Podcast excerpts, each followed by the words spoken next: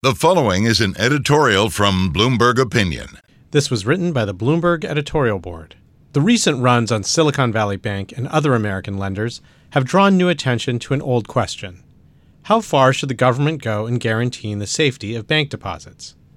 Currently, the U.S. caps deposit insurance at $250,000 per account. Some critics now argue that those limits should be done away with entirely. While there's no doubt the rules need improving, extending government protection to all deposits, no matter how large, would be a big mistake. To be sure, unlimited insurance would stop runs. But banks would still fail under such a system, and the costs would be much higher than they are now, a penalty that would fall on taxpayers and bank customers. Absent the kind of radical regulatory reform that's on nobody's agenda, making deposit insurance unlimited would be a formula for more financial chaos, not less. This was written by the Bloomberg editorial board. For more Bloomberg opinion, please go to bloomberg.com/opinion or OPIN Go on the Bloomberg terminal. This has been Bloomberg Opinion.